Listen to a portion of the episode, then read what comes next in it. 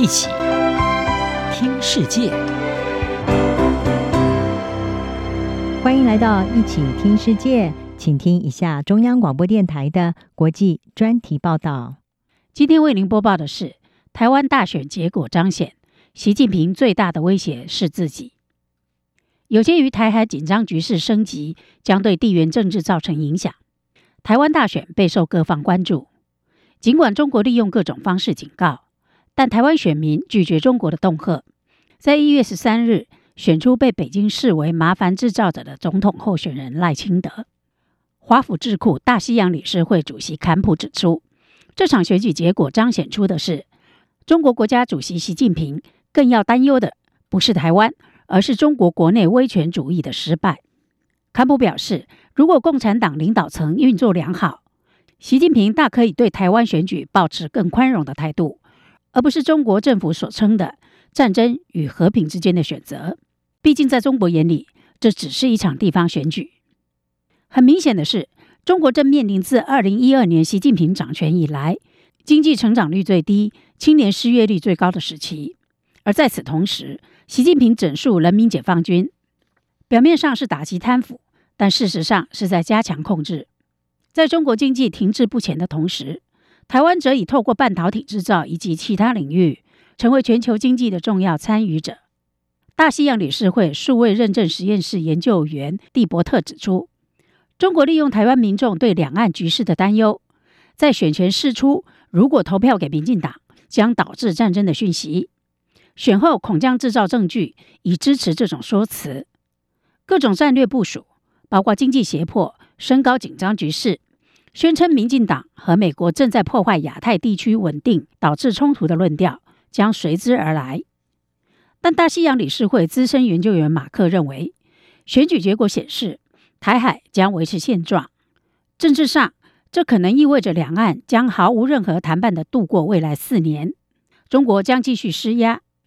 至于在经济上，马克认为，在中国经济放缓之际，现状不太可能改变。台湾将持续出口物品至中国，中国则依赖台湾半导体和其他电子产品的进口，以及台商到中国所创造的就业机会。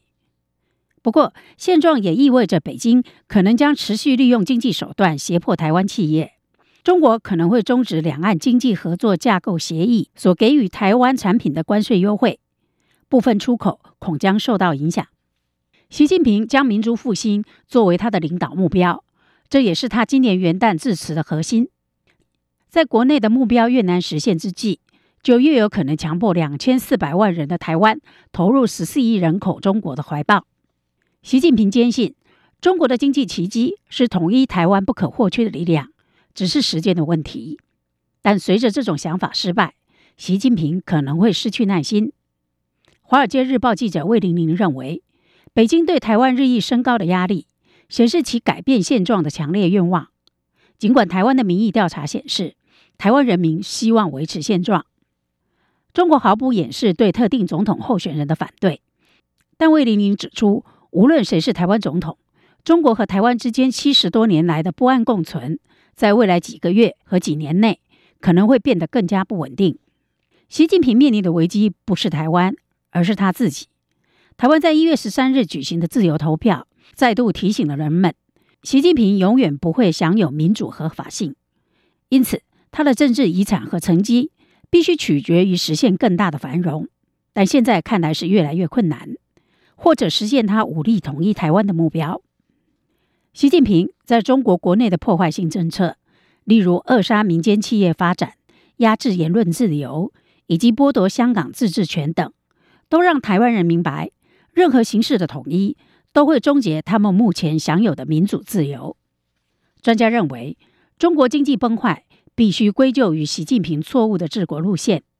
他编造中国梦，高举民族复兴旗帜，引爆美中对抗；对内则采取国气进、民气退，扼杀了经济自由竞争的创意与活力。此外，他把国家资源大量用于建军维稳，无力挹注经济。坎普指出。这场选举彰显出台湾民主情况与中国体制大不相同。在可预见的未来，台湾仍会是美中关系里最主要的闪燃点，也是全球最大的风险之一。